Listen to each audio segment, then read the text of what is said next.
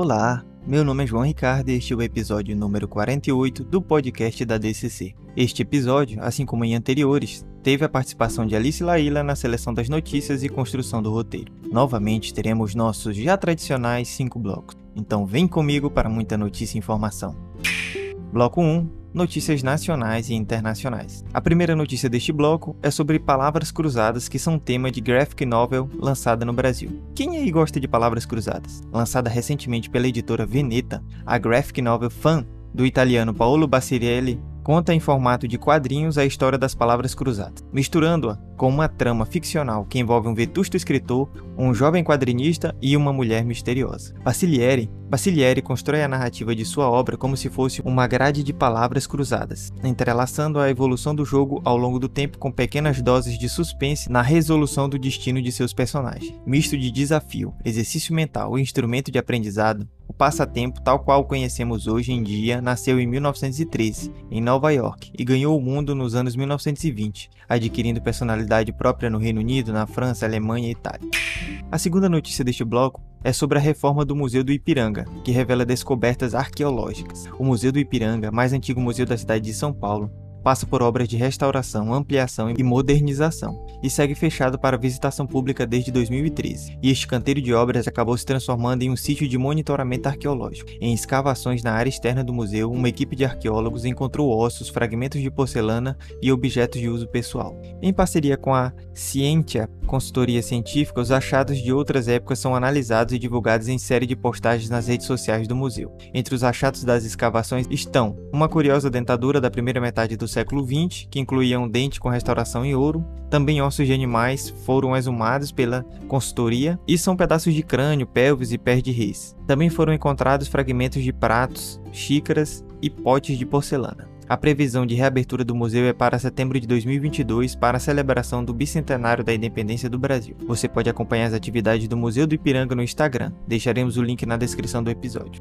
A terceira notícia deste bloco é sobre Ultraman, que vai ganhar filme animado feito pela Netflix. Ultraman, um dos heróis japoneses mais populares da cultura pop, ganhará um longa-metragem feito pela Netflix. O anúncio veio através de uma matéria exclusiva da Variety, que trouxe mais detalhes da história inédita inspirada no legado de Eiji Tsuburaya. A trama continuará os acontecimentos da série dos anos 60, mas com um novo enredo e um novo herói. O filme será dirigido por Shannon Tindley, de Coraline e Cuba e as Cordas Mágicas, e John Aoshima, de DuckTales e Gravity Falls, e terá roteiro de Mark Himes, de Cuba e as Cordas Mágicas. Ainda não há informações sobre a data de lançamento. A quarta notícia deste bloco é sobre o evento Paraíba em Cartaz, que discute o cinema da Paraíba em meio à pandemia a partir da quinta-feira, dia 20 de maio. A segunda edição do Paraíba em Cartaz, ciclo de debates que busca compartilhar saberes e experiências da produção cinematográfica paraibana e a relação do cinema com a representação das identidades regionais e nacionais, está ocorrendo a partir desta quinta-feira e também na sexta-feira, dias 20 e 21 de maio. O evento é totalmente online e tem como tema Cinema em tempos de pandemia, reconfigurações, desafios, possibilidades. De acordo com a programação, os debates acontecem na quinta, dia 20 e na sexta, dia 21, das 10 às 12 da manhã e das 19h30 às 21h30. As inscrições são gratuitas e podem ser feitas a 21h30. Para mais informações, deixaremos o link na descrição do episódio. Fechamos assim o nosso primeiro bloco e vamos para o nosso segundo bloco com notícias locais e regionais. A primeira notícia deste bloco é sobre ilustradoras paraenses que lançam tarô com temática da Amazônia. Surgido na Itália do século no século XIV, o tarô rapidamente ganhou popularidade. Desde então, artistas em todo o mundo fazem releituras do famoso baralho, composto por 22 arcanos maiores e 56 cartas de um baralho comum. Agora, artistas paraenses se reuniram para fazer uma versão que tem a cara da nossa região, em um projeto selecionado pelo edital Mod Design da Lei Aldir Blanc, no Pará. O Tarô Amazônida é uma iniciativa das artistas Renata Segtowick, Ti Silva, Moara Brasil e Mendy Gil, viabilizado por meio do Mar, Mulheres Artistas do Pará um projeto de conexão feminina artística, que também é organizado pelo Instituto Ágata, da Secult, Governo do Pará, Secretaria Especial de Cultura, Ministério do Turismo e Governo Federal. Você pode saber mais pelo Instagram do Mar e na live de lançamento no dia 20 às 18 horas. A segunda notícia deste bloco é sobre doação de livros que amplia acervo de bibliotecas municipais. Ampliar o acervo à leitura por meio de doações de livros a bibliotecas municipais e comunitárias é a nova meta do Portal do Conhecimento projeto da Imprensa Oficial do Estado do Pará, IOEP. Como parte desta nova política, a instituição doou 280 livros na terça-feira de 18 de maio na sede da autarquia, para a Biblioteca Municipal da cidade de Tracuateua, localizada no Nordeste Paraense. O projeto Portal do Conhecimento trabalha com a política do livro e da leitura, com a doação de obras para prefeituras, escolas e bibliotecas comunitárias. Os municípios que tiverem interesse em criar e ampliar seu acervo de livros nos espaços de leituras nas comunidades ou nas escolas públicas podem enviar ofício via e-mail para portaldoconhecimento@ioe.pa.gov.br. Para mais informações deixaremos o link da notícia na descrição do episódio. A terceira notícia deste bloco é sobre a exposição do artista plástico Pet Shaw Silveira, denominada Transformação do Silêncio, que estreia em Icoaraci. Com a temática étnico-racial, a exposição Transformação do Silêncio, do artista plástico Petio Silveira, estreou neste sábado, dia 15, na Estação Cultural de Icoaraci. A exposição, que faz parte da programação do mês da Defensoria Pública, tem curadoria de Jade Jares. A exposição gratuita aberta ao público traz as obras do artista Petio Silveira, que retrata corpos de mulheres pobres e negras pertencentes a culturas periféricas. Petio Iniciou sua carreira na Fundação Curro Velho, onde aprofundou seus estudos e hoje é um dos principais nomes das artes plásticas no Pará. Além da exposição, que ficará aberta até o dia 30 de maio, durante o evento de estreia houve a apresentação cultural no espaço Coisa de Negro, de Icoaraci. A programação em alusão ao mês do defensor público segue até o dia 31 deste mês. A quarta notícia deste bloco é sobre o Instituto Maestro Wilson Fonseca, que está de Casa Nova em Santarém e abre vagas para cursos. Foi inaugurada ao final da tarde da segunda-feira, dia 17 de maio, a nova sede do Instituto Maestro Wilson Fonseca, localizada na Rua dos Artistas, número 26, bairro Centro. A inauguração do novo espaço foi marcada pelas bênçãos do arcebispo de Santarém, Dom Irineu Romano. A inauguração da nova sede ocorreu após a programação do Fest Art, que este ano foi realizada entre os dias 15 e 16 de maio, com a apresentação da Orquestra Sinfônica Maestro Wilson Fonseca e do Quarteto de Cordas, além de palestras, exposições e oficinas, de forma online devido à pandemia. Com um novo espaço, o Instituto inicia na próxima segunda-feira, dia 24 de maio, as matrículas para novos alunos. Serão ofertadas vagas para os cursos de cordas, teclado, percussão, violão, dança e teatro.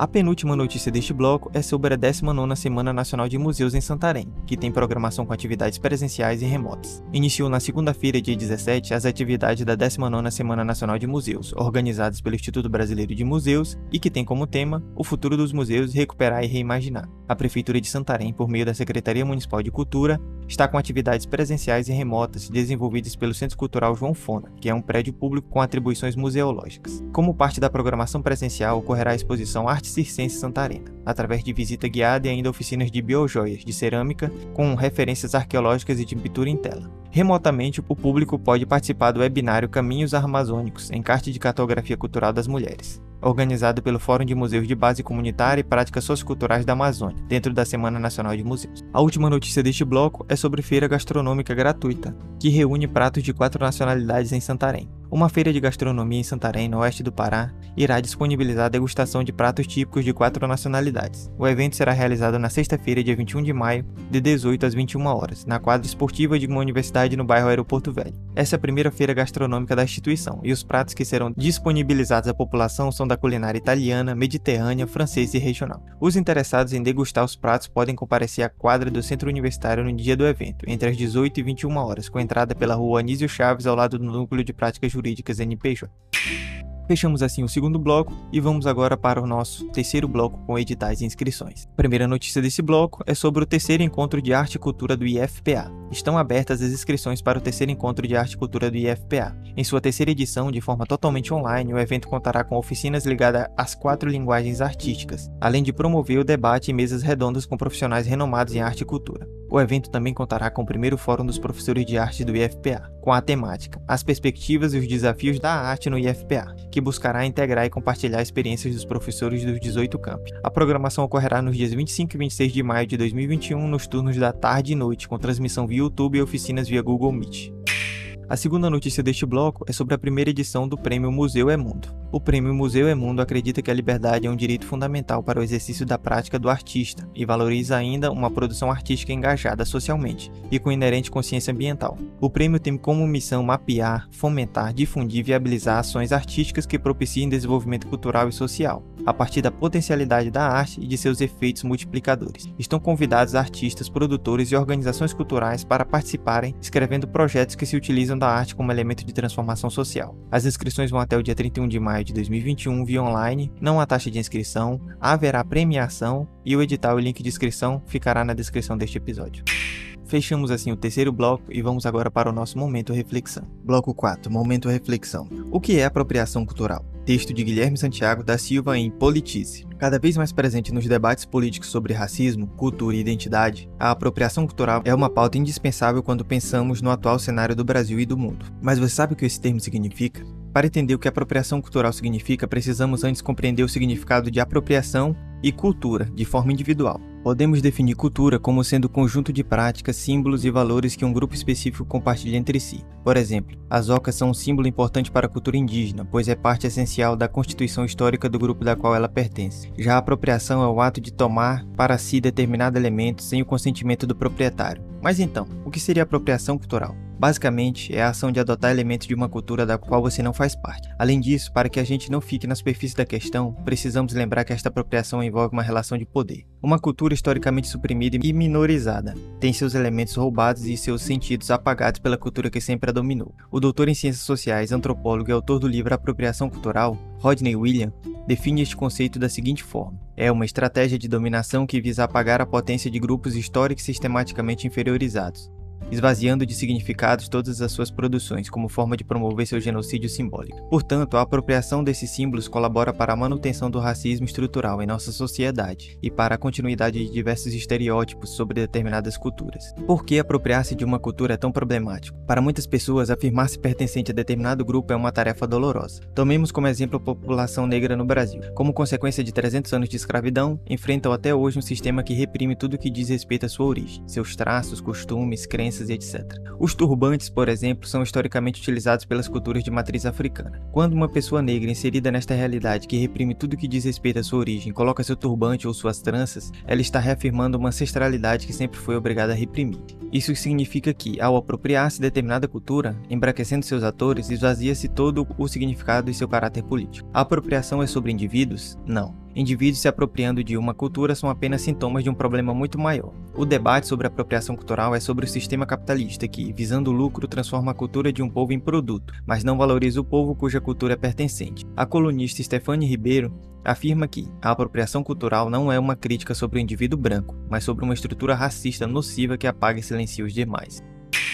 Fechamos assim o nosso momento de reflexão e vamos para o nosso último bloco com uma dica cultural. A nossa dica cultural de hoje é o filme A Garota Dinamarquesa, de 2015. Esse filme é muito bacana e conta a cinebiografia de Lily Elbe, que nasceu em Nar Mogens Wegener e foi a primeira pessoa a se submeter a uma cirurgia de mudança de gênero. Em foco o relacionamento amoroso do pintor dinamarquês com Gerda e sua descoberta como mulher. Vamos deixar o link para uma crítica deste filme na descrição do episódio. Este foi o nosso episódio da semana. Espero que estejam todos e todas bem e com saúde, assim como seus familiares. Tchau, tchau, até a próxima semana.